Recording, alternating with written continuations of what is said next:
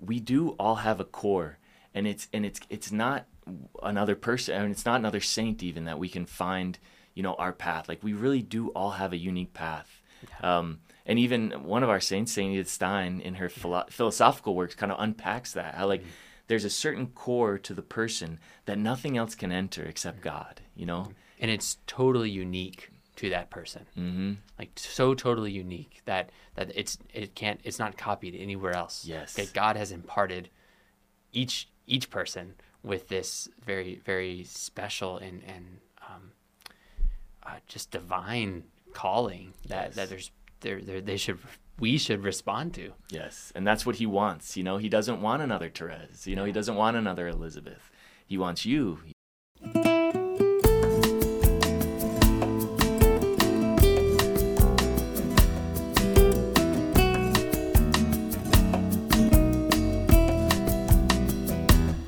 Praise be Jesus Christ, and welcome to another episode of Carmelcast. Carmelcast is a production of ICS Publications. For more information, you can visit our website at www.icspublications.org. I'm Brother John Mary of Jesus Crucified, and I'm joined today by uh, Father Michael Joseph of St. Therese. And this season on Carmelcast, we are discussing um, the life and the spirituality of St. Elizabeth of the Trinity. And I'm especially excited about this episode because we're going to be talking about the um, the influence and the similarities and differences between um, Saint Elizabeth of the Trinity and another great Carmelite saint, Carmelite nun from France, uh, Saint Therese. And uh, so I'm glad to have you with me, Father Michael Joseph, because I think your your name, you have Therese in your name, so uh, you have that affinity already with her, and I think there'll be a lot to, for us to unpack here. Yeah, for sure. Well, I think you know you you said that St. Elizabeth of the Trinity is your favorite saint. You've yes. made that very clear, you know, and that's she had a big for drawing you to Carmel. So I think between the both of us, hopefully we can show some of the similarities and yeah. kind of go in more in depth into the the influence of Therese and Elizabeth. Right. Yeah. So maybe just to conceptualize here the the, the lives of the two of these these saints. Um, we have Saint Therese, who was uh, born in 1873 and she um, entered the Carmel in Lisieux, France, which is uh, west of Paris. Mm-hmm. Um, and then we have Elizabeth, who was born just seven years later uh, in 1880, and she entered the Carmel in Dijon, France, which is in southeast France, closer to Switzerland. Mm-hmm. Um, so the the two of them they lived about you know 300 miles apart, um, and their lives actually, you know, they overlapped somewhat. Um, Therese died in 1897, but still, they, the two never met. No, uh, they never met in person. Um, they might have. I was actually thinking about this before before we uh, recorded. Of they might have visited some of the same places. Perhaps I don't. I don't know for sure. Um, so they could have seen some like overlap in their lives, not yeah. at the same time, obviously, but sure. But they were breathing the same air. Mm-hmm. Oh yeah. Oh yeah and e- even though they had very different backgrounds and different you know life experiences um, but especially you think of the spirituality of the time you know and the yes. church and the, the preaching and you know so their their kind of ecclesial experience would probably be very similar right and, inf- and the influence that that would have had on them right yeah so when would you say then when would their their their lives kind of first converge as far right. as when when would Elizabeth have first heard about about Therese? Well, I mean, one thing that I, I kind of enjoy thinking about is that when Elizabeth was first starting to think about her life as a Carmelite, Therese was still alive, you know, mm-hmm. in the Lisieux yeah. Carmel. And so, you know, there already probably was an affinity in some way, there's a hidden affinity. But we know that just a year after Therese's death, the original story of a soul was published, you know, which was the um, edited manuscripts of Therese that were reconfigured and, you know, in, a, in an extraordinary, you know, short amount of time, they were able to be published. Um, and not just six months after, in the spring of 1899, um, Elizabeth was given a copy of Story of a Soul. Mm. So, I mean, I think that's really the first convergence is that almost immediately after the book comes out, um, Elizabeth has it in her hands and is and is reading it. So you can see that, like you know, this this was meant for her. Therese going through yes. this and then doing this work of editing and all that, making this thing come out. You know, you can see in God's providence, it was probably very important. You know, so that Elizabeth would yeah. have it. Well, yeah, exactly, because especially it was you know this is long before the internet, so today you know it'd be very easy maybe to hear hear news from someone or or you know to read something from someone who who who lived across the country, but here. Um, you know, in this time, I'd say this is especially um, miraculous in a sense that that Elizabeth would find this in her hands, Yeah. uh, this book in her hands at this at this time so quickly after Therese's passing. Yeah, and you think, I mean, Therese was not, she was just a sister. She was just a Carmelite nun who had died, you know, and who this was a biography written about her um, that was going to be a circular to send to the other convents and was seen as, no, this has like such value, should be made, you know, available to all. But at that time, no one knew her still, Yeah. you know, so it's just this book about this random kind of Carmelite nun that had just died. Um, and it's pretty incredible how quickly, you know, people started seeing like, whoa, this is this is something very special. oh yeah, and we, we know that Elizabeth was very much struck by this book right away because um, that same time when we know that she was reading Story of a Soul, she begins in her diary um, and in, letters, particularly uh, using terms that, Yeah. that very clearly came from Therese, Mhm. and that's where we can see like right away like this this was making an impact on on Elizabeth. Something in this was speaking to her. Yes. And I think one of the first things you can draw out is the experience of First Communion. You know, that, um, that how St. Therese, when she received her First Communion, and Elizabeth, when she received her First Communion, yeah, it was only six or seven years apart. And that Elizabeth is now 19 reading this experience, but she sees in that, like, the very words that she would use to, to describe her own First Communion. You know, so it gives her a kind of vocabulary to describe this very powerful mystical experience that mm-hmm. Elizabeth had that now she sees in her sister, you know, and, and it gives her a language and ability to kind of interpret in a way what happened to her. But of course, that experience was already so important. Elizabeth, this is a few years after, but it, yeah, it just gives her this new light in a way to see her own experience. Right, and I mean that's something that we do too when we read the saints. I think one reason why it's so um, so influential to read the saints, I, I know in my own life, is uh, the first time I read the the biography, the life of Teresa of Avila. I remember reading it and just so many things and it just spoke to my heart and my own experience and my past. It was like helping me to reframe uh, things that I'd already experienced in the past and to understand them better. And then I imagine too, if you you know, 19 year old Elizabeth, who had this great desire to become a Carmelite, um, she was able to look to Therese and and and look forward to to her future. Like, what did she want to become in Carmel? So you have. Uh, her looking ahead to to Therese as her older sister, you know, seven years older than her, kind of paving the way um, in Carmel that that Elizabeth herself wanted to follow. Yeah, so it, it really did make it kind of like incarnated her, Yes. yeah, her model of like what, what she was seeking in becoming a Carmelite nun. You know, Yes, it- it- yeah. she had already experienced the grace of that vocation, that desire, but then Therese just helped concretize it and give her a real model in that Mm-hmm. Yeah. sense. Um, and so, yeah, so the challenge is then seeing, yeah, how um, how Elizabeth was able to benefit from the reading of Therese. You know, how did it help her spiritual life? You know, how did it help Right. her grow and and just make her mission more clear? Yeah, yeah. One thing that's interesting is, um, you know, we we have because of uh, Elizabeth's own writing, we have certain passages that she copied out from reading Story of a Soul that first time. So we know very clearly, like, what was it that was speaking to her. And one thing that's interesting is in that first version of Story of a Soul, they included three of the poems that Therese wrote, and Elizabeth copied out all three of those poems.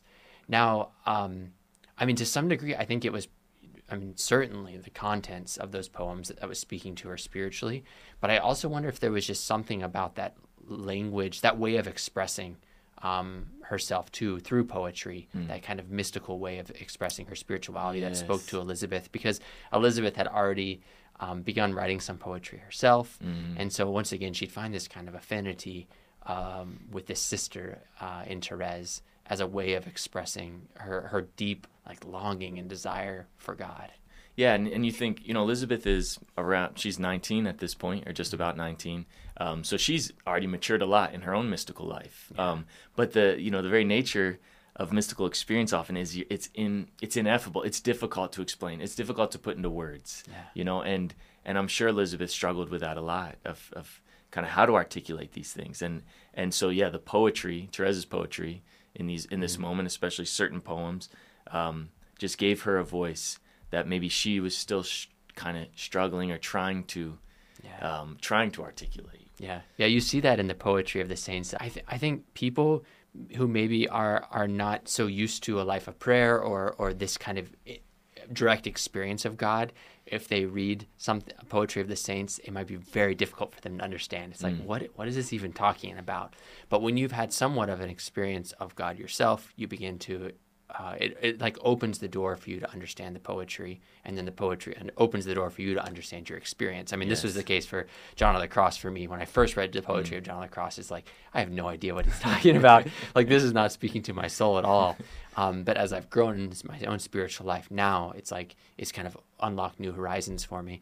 So you can see that you know the kind of the maturity spiritual maturity of elizabeth in that she was able to read the poetry of Therese and and understand um, the spiritual depths that Therese is writing about, but also perhaps use that to to better understand her own experiences too. Yes, I've heard it once said that poetry is the least inadequate way of expressing the experience of God. Mm. Because the experience of God is so difficult to, yeah, to express, yeah. but it's the least inadequate because it gives this kind of freedom. And and it does say a lot that Elizabeth would take on Therese's words, but of course she had her she had her own experience. She didn't she didn't take on Therese's experience per se. Right. She had her own experience, but she saw in Therese's words a, a vehicle, you know, mm-hmm. to express that. And and you mentioned with Saint John of the Cross, like sometimes the difficulty in that.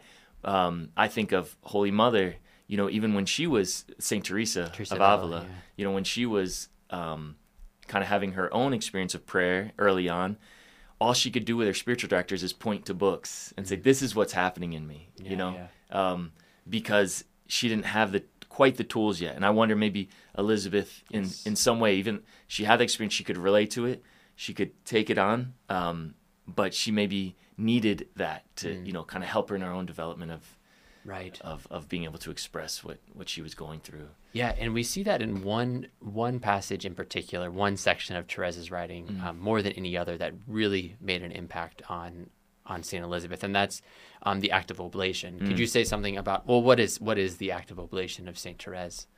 Yeah the act of oblation is kind of the in some way it's a it's a synthesis of, of really therese's whole spirituality you know and, and she came to it um, because of kind of seeing how there were there's certain trends in the spirituality of her time that were um, making oneself an, uh, a victim to God's justice, you know, to kind of expiate the sins of France in that time, let's say, for example. Um, and so you're trying to take on, you know, the the anger in a way, or the just wrath of God, so that others can be spared, you know, and and Therese saw that you know there's a core of charity in that that's beautiful, but there can be it can go into some unhealthy realms and unhealthy ideas of, of God. And so, but Therese had this intuition of God as merciful love that was so important to her um, that defined everything about her life. And so she intuited that who God is, you know, and not just her own intuition, but from revelation, from her own reading, from her life in Carmel, but that God is merciful love that wants to pour himself out. That's all he desires, right? Is to pour yeah. himself out. And so Therese says, if there are these souls that you know offer themselves for justice, but it, mer- God is merciful love, you know, so much more than He is strict justice, and mm-hmm. so um, why not have a soul that would offer herself to merciful love, so that God could do what He wants, He could pour out His merciful love in her, mm-hmm. um, and so, so that became this act of oblation of merciful love, became like a formula and a way to express what like how Therese saw God and mm-hmm. and her role to be this vessel for God's merciful love and whatever that might mean for her life. It's a total it's a total gift, total unconditional offering. Um, and yeah, so that's kind of the the background to then this formula that we have where she spells out like what that means and puts it in a way that others can pray it as well. You yeah. know, early on she got her sister to pray it and others to pray it. Mm-hmm. So she knew it had a, a kind of a more universal scope than just for herself. Right. And this is the passage of of Therese's writing that we know made a very big impact on St. Elizabeth at this time. You know, it was 1899, she's 19 years old, and she copied out this this prayer, this oblation to merciful love. She copied it out on a piece of paper and folded it up so she could carry it with her mm. at all times. So we know there was something something in that that was really speaking to her heart at that time and her where she was spiritually. Um, so much so that you know we have some of the sort of uh, the notes or diary entries of Saint Elizabeth from that time period, and she uses a lot of the exact same words that the oblation used. And and these it wasn't like you know she was probably sitting down with that in front of her and yeah. copying them, but she had she had made this so much a part of her own spirituality, prayed it so many times that she's using these same words that we find there, such as um, Elizabeth writes about being a victim of Holocaust. Mm. She says, "Make me a martyr of your love."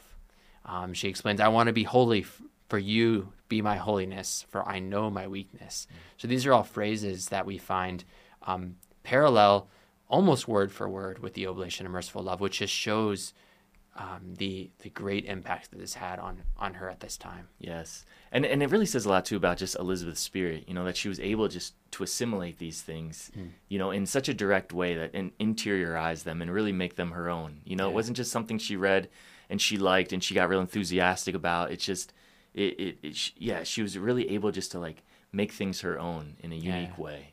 It reminds me of um, okay, so I, I really believe, you know, that the saints reach out to us and they choose us at different times in our life when we really need to hear whatever their message is. Mm.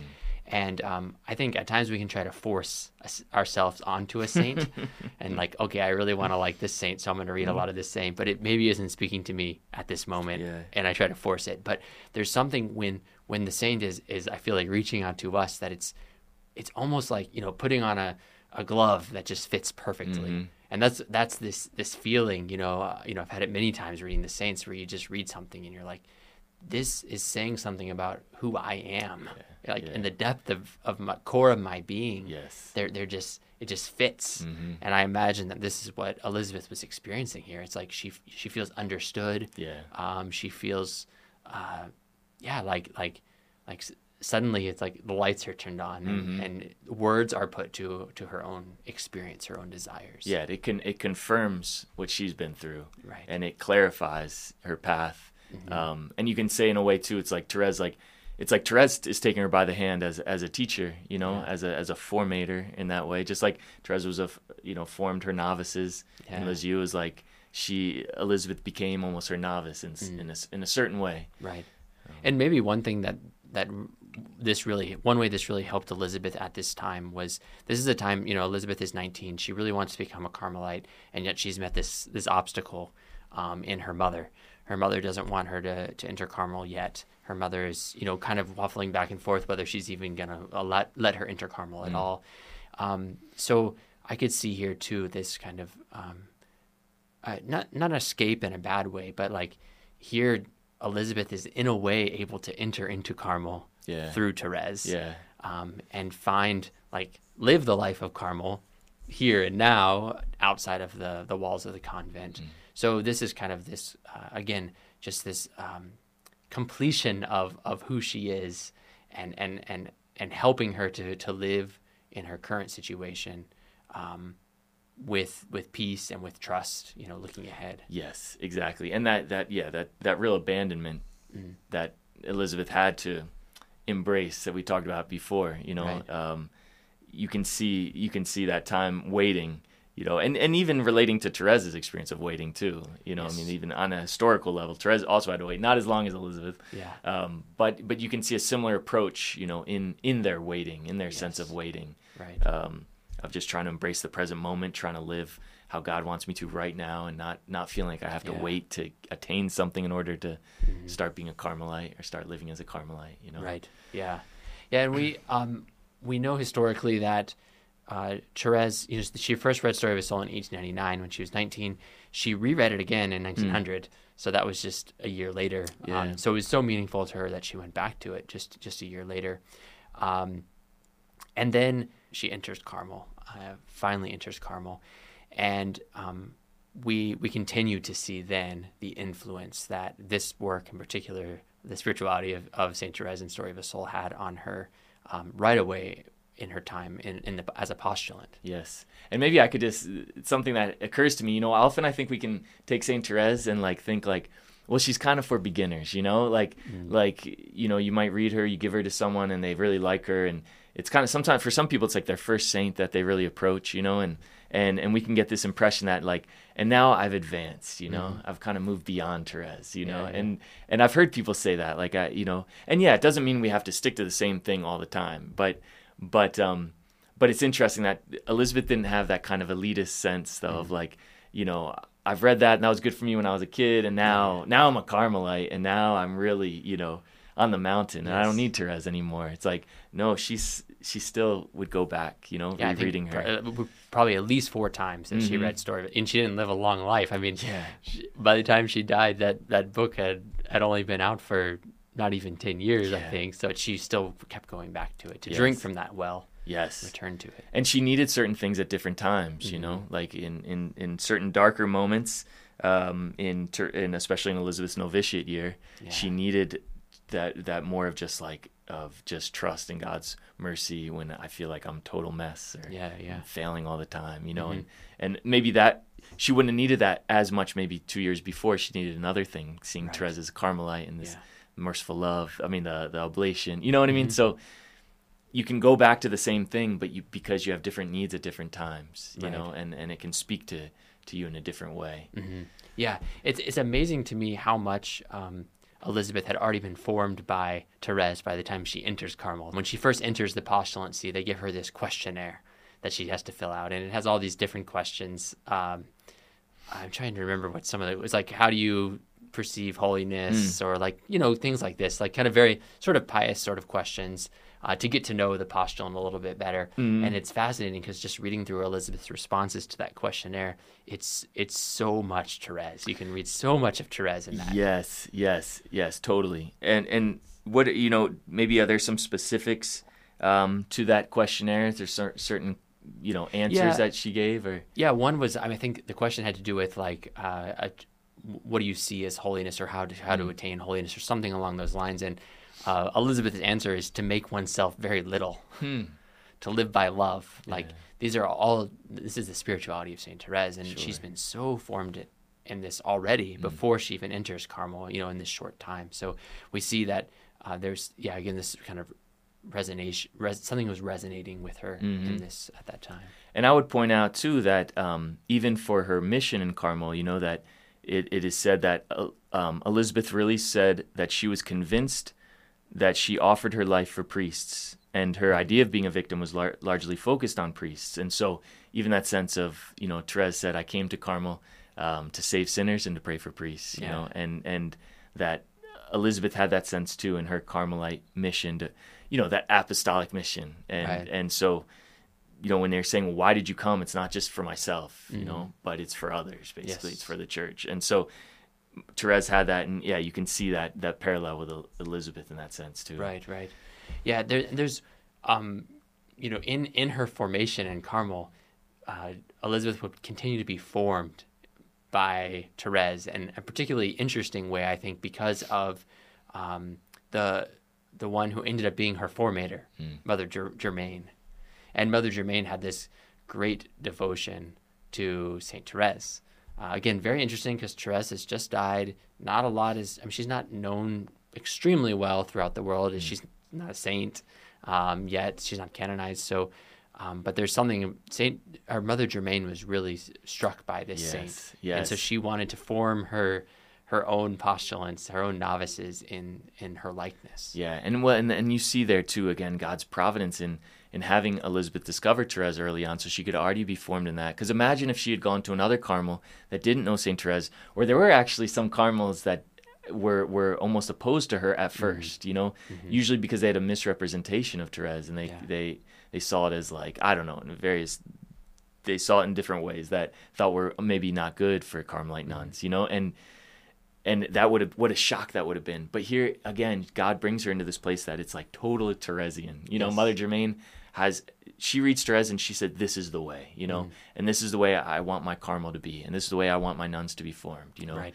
And and so much so that um, there was a time they had a photographer come into the Carmel and take pictures, and um, they had the nuns holding or, or yeah, having with them different things that were meaningful to them, and what Saint Therese or what uh, what Mother Germaine is holding is a copy of Story of the Soul, mm. opened up even I think to a picture of Saint Therese. Yeah. So you can see like out of out of anything you know in the world of what's most meaningful to her that's what she has is the story of a story of a soul yes. and it's interesting too because elizabeth is in this photo and um, it's almost as though mother germaine is is facing Therese towards Elizabeth in the ah. photo. So like kind of again imparting this spirituality from Mother germaine to Saint Elizabeth or to Elizabeth. Yes, which is so bold considering Therese was not canonized, and yeah. and especially back then, you know, there was like there was a real fear too. You didn't want to like do that early, too early with someone, mm. you know, for fear that it might mess up their process. Even if right. there's too much evidence of like public cult or too many, you know, almost too much devotion to someone, it can raise suspicions. Um, and yeah, and so there was no like official approval yet in that sense. Right. You know, it was just published. It had the imprimatur, but it was just published. Um, and yet, wow, how far, yeah, like the farsightedness of Mother Germaine yeah. to to take on Therese in that way, and to really see her also, yeah, again for for Elizabeth as a in a special way to be a role model yes. for Elizabeth. I think again going uh, Elizabeth had a very difficult novitiate year, you mm-hmm. know, to the point where it looked like she might not even profess, you know, right. which is which is crazy to think about. Um, at least profess on time. And and Mother Germaine knew like in that in that darkness, Elizabeth needed Therese mm-hmm. more than ever, yes. more than ever. You know? Right. Yeah, and you know, Mother Germaine went to such an extent that she had in the novitiate room, she had a a um, a portrait hung up of Saint Therese and said that uh, that that Therese was the novice mistress of Lisieux and of the Dijon Carmel. so she basically was saying, Mother Germaine saying, "I'm not the novice mistress; yeah. she is." Yeah. Um, which actually reminds me, I had uh, someone. Uh, uh, a, friend of mine gave me a, a, relic of Saint Therese to keep in my room during my novitiate ah. uh, saying that she would be my my novice master. So my novice mistress. So that that was you. I don't know if you remember that. I do remember it now. I do remember it now. yes. And a couple times I said, oh, I wish, kind of wish I had that relic, but it was worth it. It was worth it. It yes, worked well. Yes. It seemed. yeah. So she she formed me too. and and not to maybe go into a lot of detail, but you, it's not you you had your own personal struggles with yeah. understanding Therese at first, right? And right. And um, so it wasn't always easy for you just to embrace yeah. Uh, St. Therese. Well, well, it is interesting because I found I struggled with Therese, but I loved Elizabeth, and Elizabeth spoke to my heart. But little mm. did I know I was actually drinking from the, the well of St. Therese that was given, passed on to me through Elizabeth. So Therese still got her way. That's good to see. Good yeah. to see. well, maybe we can turn now to, to, now to point out just maybe some specifics, if mm. you have any specific kind of parallels between the spirituality of of Saint Elizabeth and and Saint Therese?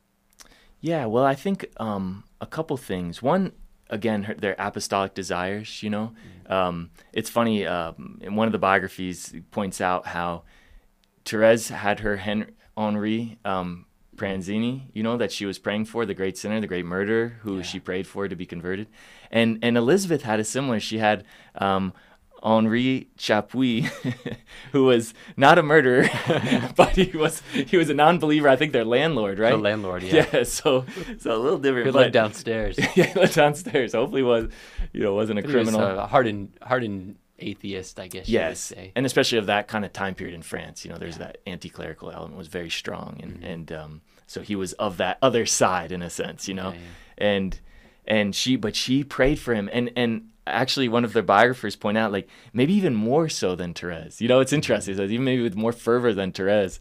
Um, but they both. So here they these two uh, Henris, you know, and these mm-hmm. two young women, young saints, you know, who were yeah. were praying for them. So yeah, like you can see, um, I guess a parallel in that just great desire to to spread God's love and mercy to sinners, you mm-hmm. know, to those who who at least seemed very far away. Yeah. Um, and and so yeah, that that apostolic I think is one one great parallel. Yeah. Um, and and and as I mentioned, the praying too for the ministers of the church, you know, and right. praying for the the church in that sense. That Elizabeth felt that so strongly. So yeah, that's one I think big parallel. Yeah, and connected see. to that, um, uh, Therese had, you know, she was writing writing letters to to a seminarian um, actually two seminarians, right? And and Elizabeth also had her seminarians too that she was writing ah, to yes. and praying for. So we see another parallel, and this is, I mean, it's no surprise, right? Because they're both Carmelites and they're formed under the the um, uh, the, the teaching and the spirituality of, of Saint Teresa of Avila, and that was one of her the, the real reasons why she founded the Carmelites yeah. uh, was to pray for priests. So that's just so written into the Carmelite spirituality, mm-hmm. and, and, both Elizabeth and Therese they they really soaked that in. Yes, definitely. And actually, um, I think it's Mother Germaine who points out that um, Elizabeth kind of came to understand in, in, in a lot of ways the work of Saint Teresa of Avila through the lens of Saint Therese. Mm. That Therese was kind of a like a contemporary translation in a way ah. of what Teresa Avila was all about, and and especially the way of perfection, which we know is like as novices we read that over and over and over again, you know, and um, and it's it's kind of the formation handbook of the Carmelites, and um, but Elizabeth was able to receive that because of her knowledge of Therese in a way. Mm-hmm. You know mm-hmm. that that the way of perfection even was mediated through Therese's kind of path, I guess you could say, right. of living that out. That Mother Germaine promoted so much as novice mistress and yeah. and, and superior. Yeah. Yeah, one one other area of the spirituality that struck me about kind of a parallel here, I think something that really spoke to Elizabeth was the um, the radicality of the call that Saint Therese experienced. This it's like to this totality. Mm. It's like this all. I'm giving my all of myself to this to this Jesus whom I love. Mm. Um, so just the kind of radical nature of that self gift. Um, but connected with that is this desire, this this lofty desire to be a saint, yeah. to give yourself to to Him, but also this awareness that I'm weak and I can't do this mm. on my own. Mm-hmm. Um, and and so God, Jesus must do it in me. Yes. And yes. and we see that same boldness. Um, it's a boldness and, and desire, but also a great um, trust in the mercy of God to, to bring it about. Mm-hmm. This great confidence in the mercy of God to bring it about. And we see that in, in Elizabeth as well. She is, yeah. again, just very, when you read her, there's just something so, um, so radical. She's mm. going to stop at nothing uh, to, to, to reach this goal of her heart, which is, is to be all consumed by the love of God. Yes. And it's not just a sentimental thing, you know, it's not, I mean, maybe that's just a given. You could say, well, she's saying, of course, not sentimental. But I think we so often see that as like a fervor, you know, or mm-hmm. something, or just like, oh, I wish I could just like feel that or be in that state. But it was, it was just this total decision and to do it in a way that was ordinary, you know, not seeking the extraordinary, right. not seeking like great, lofty things or thoughts or feelings, um, but just, yeah, this total response to God's love in the midst of just the ordinary daily you know struggles basically right. you know and being able to reconcile those realities you know mm-hmm. and and and as you mentioned like just seeing one's own poverty and then letting that turn one to trust there's a great quote actually i like to to read um, where Therese or Elizabeth writes to her her sister in this very Theresian way. Um, she says, "Oh my sister, never have I felt my poverty so much. Never have I seen myself so wretched. But this misery doesn't at all weigh me down. To the contrary, I make use of it to go to him. Yeah. And and I think right there is such the essence of of both of their paths. Yeah. Yeah, when you point out um, that this wasn't just a kind of sentimental I mean, this was so real in them. It it's so apparent in both their lives because they both went through periods of great darkness and trial. Mm. Uh, Elizabeth, during the time of her novitiate, you know, really the whole year of her novitiate was just a great trial. She was in great darkness about, you know, she wasn't filled with these great feelings in prayer or these great feelings and, and living her life. It was just she was just left in the kind of the darkness of, of faith. Yeah. Um, and then Therese experienced something very different or very similar the the last few months of her life. Mm. Um, again, kind of left in this this state of darkness and clinging only to faith. Um, so we see in in both of them the authenticity because it wasn't just these great feelings. Yeah. They had none of that, and yet they were faithful. Yet they continued to strive. They continued to to to do all they can to to reach their beloved. Yeah. Um, and so it teaches us, right? I mean, like, you know, no matter what the situation is, whether whether I feel just completely uh, enveloped in my misery, my weakness, my sin, um, whether I have just totally dry prayer, whether I'm struggling to love, you know, my my my family, my spouse, my my coworkers, whatever it is, like um, it's not about these these good feelings, but it's about remaining faithful and still like seeking God and trying to love Him in the midst of that and allowing Him to lift you, raise you yes. out of that. And I think that is so key, allowing Him. You know, like it's it's putting the the emphasis on God. You know, it's like it's putting it on Him in that way. That that we don't have to get ourselves out of it. And like even with with Elizabeth, I like how she said it doesn't weigh me at all down. So it does it doesn't have to like depress us or mm-hmm. make us feel like discouraged in any way, you know. But it's just an impetus then to in the midst of that to not get down on oneself, but to just put it on God. Yeah. That God, you must do it. You know, and and again with the oblation of merciful love, I think Elizabeth gelled so well with that idea of like God, you have to yourself be my sanctity. You know, it, it's it's it's a springboard. Our misery becomes a springboard in that way um, of confidence that you yourself have to do it. And I have so much trust in you um, that you will clothe me with yourself. Whereas Elizabeth says to identify my soul with all the movements of your soul. You know, to overwhelm me, to possess me, says to substitute yourself for me, that I like my life may be a radiance of your life. So it, it's just yeah, it's it's putting it all on God, I guess. Yeah, yeah you know, where where it, just comes out so strongly in both of them. Yes. Yeah, and speaking of all these things, these parallels, I, I feel like, I mean, really, what we're describing here is is the little way of Saint Therese, which Elizabeth very clear was a student of and had had um, integrated into her own spiritual life. Mm. And if we were to stop here, I think we would maybe give the impression that Elizabeth was basically just another Therese. Yes, yes. Um, and I think that would be a big mistake to Mhm. understand Elizabeth that way. So we see, you know, the incredible influence that Therese, the parallels in their biography, their life, their their their context, their spirituality. We see the influence that Elizabeth had on Therese, but I think it'd be a mistake to stop there exactly. and say that that Elizabeth is just restating or reliving yes. the message of of Therese. Yes. Because Elizabeth really had something original and something of her own. Mhm. Um, that that so so maybe we can say something here about um, maybe some of the, the the originality of Elizabeth or the differences in, in their spiritualities. Sure.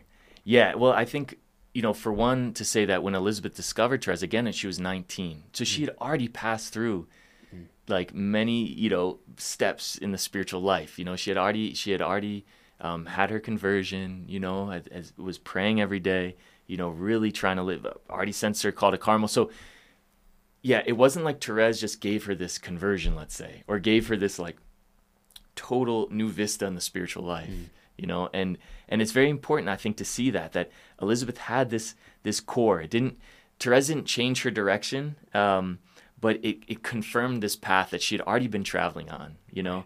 And and so yeah that that originality of elizabeth um, you don't you don't and I, and I love saint therese of course i don't but in our zeal for saint therese we don't want to make it seem like that elizabeth like there would be no elizabeth without therese kind of thing you know? And and it, it because that's just not how that's just not the reality that Yeah. that she helped her very much but elizabeth you know jesus was working directly in elizabeth's soul you know and and before elizabeth found therese she would always talk about jesus is my master jesus teaches me everything interiorly you know Right, right. so so yeah that, it's just there's so much going on elizabeth prior to therese that we we can't we don't want to give that impression Could you say something too about like perhaps their their their, their context, their their upbringing, like their different personalities too? Because I think that um, is significant here. If they're they're two different people, yeah yes for sure like to the end. Yeah, totally. I mean, like just how they grew up, you know. Although both l- lost a parent, you know, which which is is uh, you know, I'm sure that they share that in common, that wound, you know. Um, but then the way that they grew up was so different, you know. Like just uh, Madame Catez was taking her girls all around France, you know, and just into Switzerland and different places, socializing with everyone, you know. Yeah. Um, whereas Therese didn't have that so much, you know. She stayed in her own very familiar circle, and and she herself, you know, with her own um, kind of woundedness before her conversion, you know, she didn't always feel comfortable, let's say, with with just other random people, um, and so so I think their socialization, you know, was was very different. Right. Yeah, we see you know Elizabeth at 21 years old going to these parties and dancing with with, with young men, and I, it's just something I cannot imagine Therese doing. Um, of course, Therese entered entered Carmel at a very young age, so Yeah. she had a different different life. Sure. But just uh, there's a difference in personality there, Yeah. which I think is significant um, for the way that they understood their spiritual lives and also the way they expressed that spiritual life in, in their writing. Yeah, definitely. And and you know they were both so relational. You know they both had that gift of relationship of friendship. Yeah. Um, but Elizabeth's blossomed in a different way, you know, and it blossomed before Carmel. Whereas in Therese's case, like a lot kind of blossomed almost after Carmel, in Carmel and after Carmel. Right. Um, and um, so yeah, so so you have that sense, but like they they they expressed it in very different ways. You know, mm. they expressed it in very different ways. One thing that I think we're really wanting to stress during this season. Um, and we, I think we started out with this even in our first episode of like, what is it that Elizabeth really has to offer people? And um, I think a lot of the reason that we want Elizabeth Elizabeth to be more well known in the world is because she had this great um, what we would call like a lay spirituality, mm. um, in that she felt the call um, to union with God and was striving for it and living it in the context of the world before she entered Carmel. Yeah.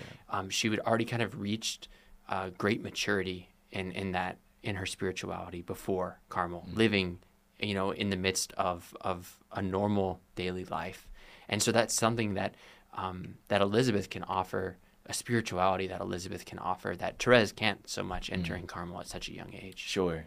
Yeah, and and you can see how like Therese is, you know, once she entered Carmel, people have taken her writings, her her letters, you know, and of course you can apply it in many different ways in, in a lay way. I mean, lay spirituality, lay people love Saint Therese, right? I mean, yes. they find very much strength to follow their path through it.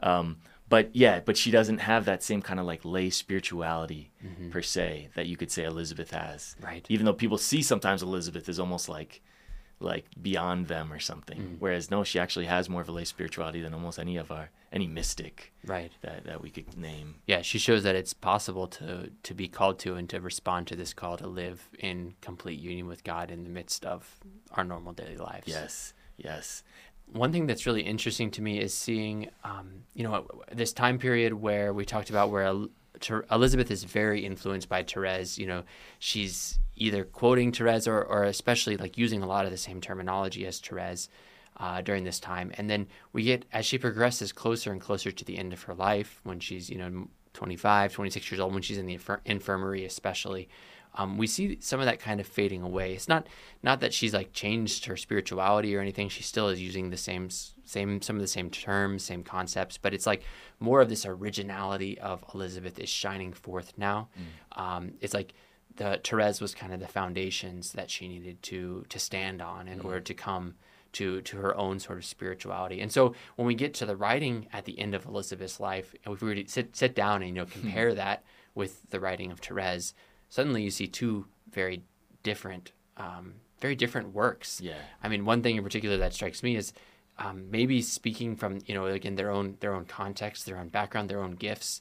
Um, Elizabeth was was uh, a really bright, very intellectual, I would say, and um, she's quoting a lot in her writing. Saint Paul, she's quoting tons of scripture. She's um, quoting some theologians, or some Dominicans. So there's there tends to be this um, yeah, just a different feel to her writings mm. than than reading the, the writings of Saint Therese. Yes, and I think Therese, like she saw it so much as her mission to not depart from anything ordinary, you know, mm. and to to just make things like as simple as possible in a way. Right. Um, and and Therese herself is a you know many would say she's a she was a genius.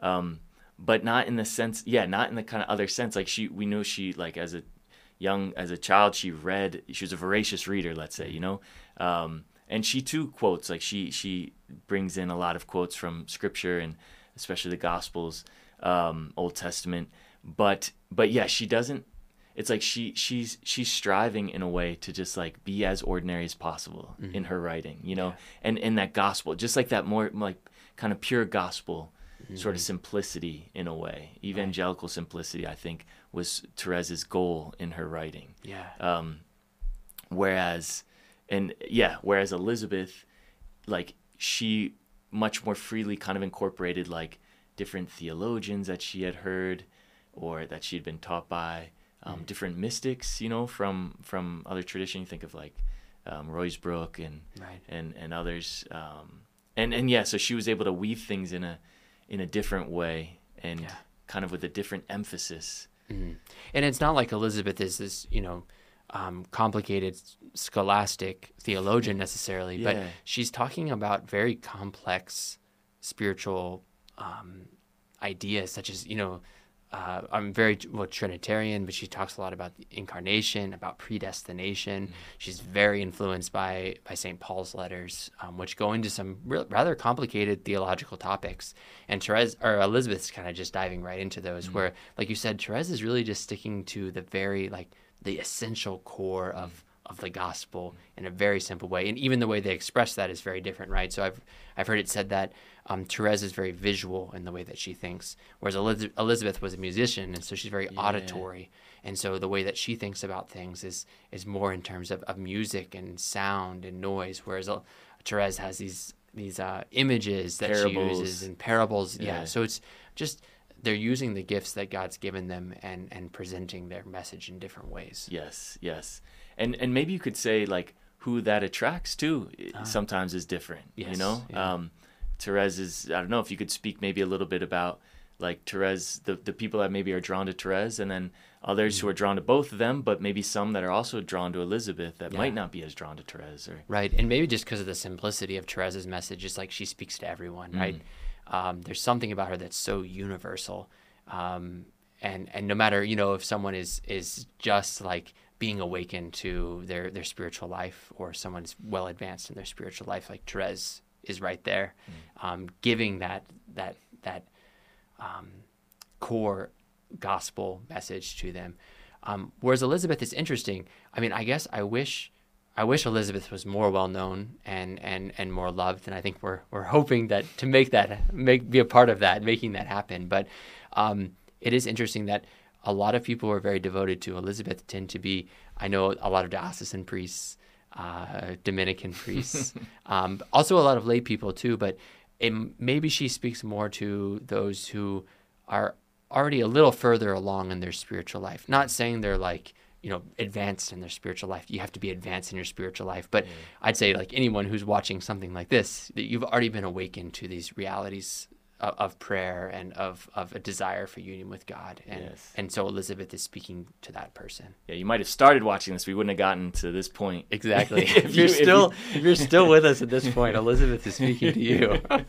yes. But no, it's very true. And I think it's people too who are who are drawn um, you know to a, a more a, like a sense of call, uh, maybe to an interior prayer, you yeah. know, a real interior prayer, um, a real desire to embrace the path of recollection, mm. um, and and so that so people are drawn in that direction, whether yeah, whether they're whatever state of life they're in. Yes. Um, but there's there's people out there who just feels very drawn to that way, a contemplative way of life, you could yeah. say, you know. And I think Elizabeth speaks very poignantly mm. to to that, to those desires, you know. Yeah. And and there's not a lot.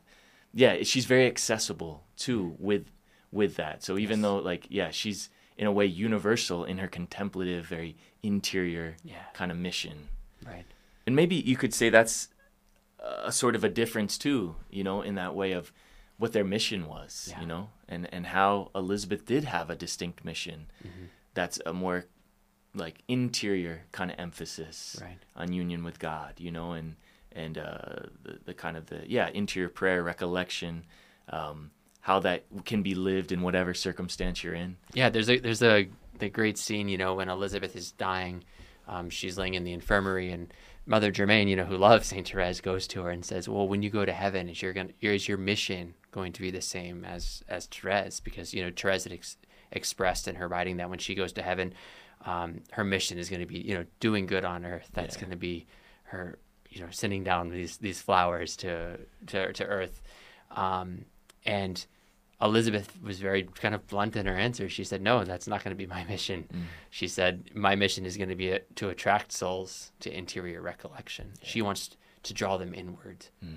and that's what she saw as her her whole her whole spirituality. I think can be summed up in there. So you see these. I mean, not that one is better than the other. It's they're very complementary, but you see these kind of two movements in the spiritual life between Therese and Elizabeth. Yes, and um, so yeah, you can see just the, the originality there in in what it is that Elizabeth's trying to do. Yes, and and I think that again that can help us too. You know, in a way of just seeing that like we do all have a core, and it's and it's it's not another person. I mean, it's not another saint even that we can find, you know, our path. Like we really do all have a unique path. Yeah. Um, and even one of our saints, Saint Edith Stein, in her philo- philosophical works, kind of unpacks that. How like mm-hmm. There's a certain core to the person that nothing else can enter except mm-hmm. God. You know, and it's totally unique to that person. Mm-hmm. Like so totally unique that that it's it can't it's not copied anywhere else. Yes, that God has imparted each each person with this very very special and and um, uh, just divine calling that yes. that there's there they should we should respond to. Yes, and that's what he wants. You know, he doesn't want another Therese. You know, he doesn't want another Elizabeth. He wants you. You know, he wants he wants us. He wants us to to be who we're supposed to be, and and we can find in the saints great support for that. You know, and I think all of us, and probably many listening here. Um, have found in Carmelite spirituality, like, wow, such an impetus, such a strength, such a support, but it's limited still. You know, I mean, it's limited in the sense that you can't just take it on, you know, you can't just absorb it and make it yourself somehow. Like, you have your own original core that needs to blossom and flourish in, in the way that God desires. And, and these saints, especially the ones that come under your path, will help you with that. Mm-hmm. Um, but but it's not like you can just read them and then just be that. Right. Uh, yeah, and that's why. Um, I mean, that just shows the, the holiness of Elizabeth and that she was able to to be influenced by Therese to again something was speaking to that depth of that core of who she is and yet she was able to to flourish and blossom and and as she actually as as Elizabeth that's who she was called to be mm-hmm. and that's who um, that's who I mean, thank God that that we're able to to then soak into the core of who we are mm. in order to express our own our own call in the spiritual life. I do want to mention before we finish um, a particular book. Uh, this is a, a, book called Two Sisters in the Spirit by uh, von Balthasar, and a lot of people, and myself included, when I saw this, I was so excited because it's a book talking about Saint Therese and Saint Elizabeth, and I was very excited when I first thought it, saw it because I was like, I thought it would be kind of what we're talking about here today.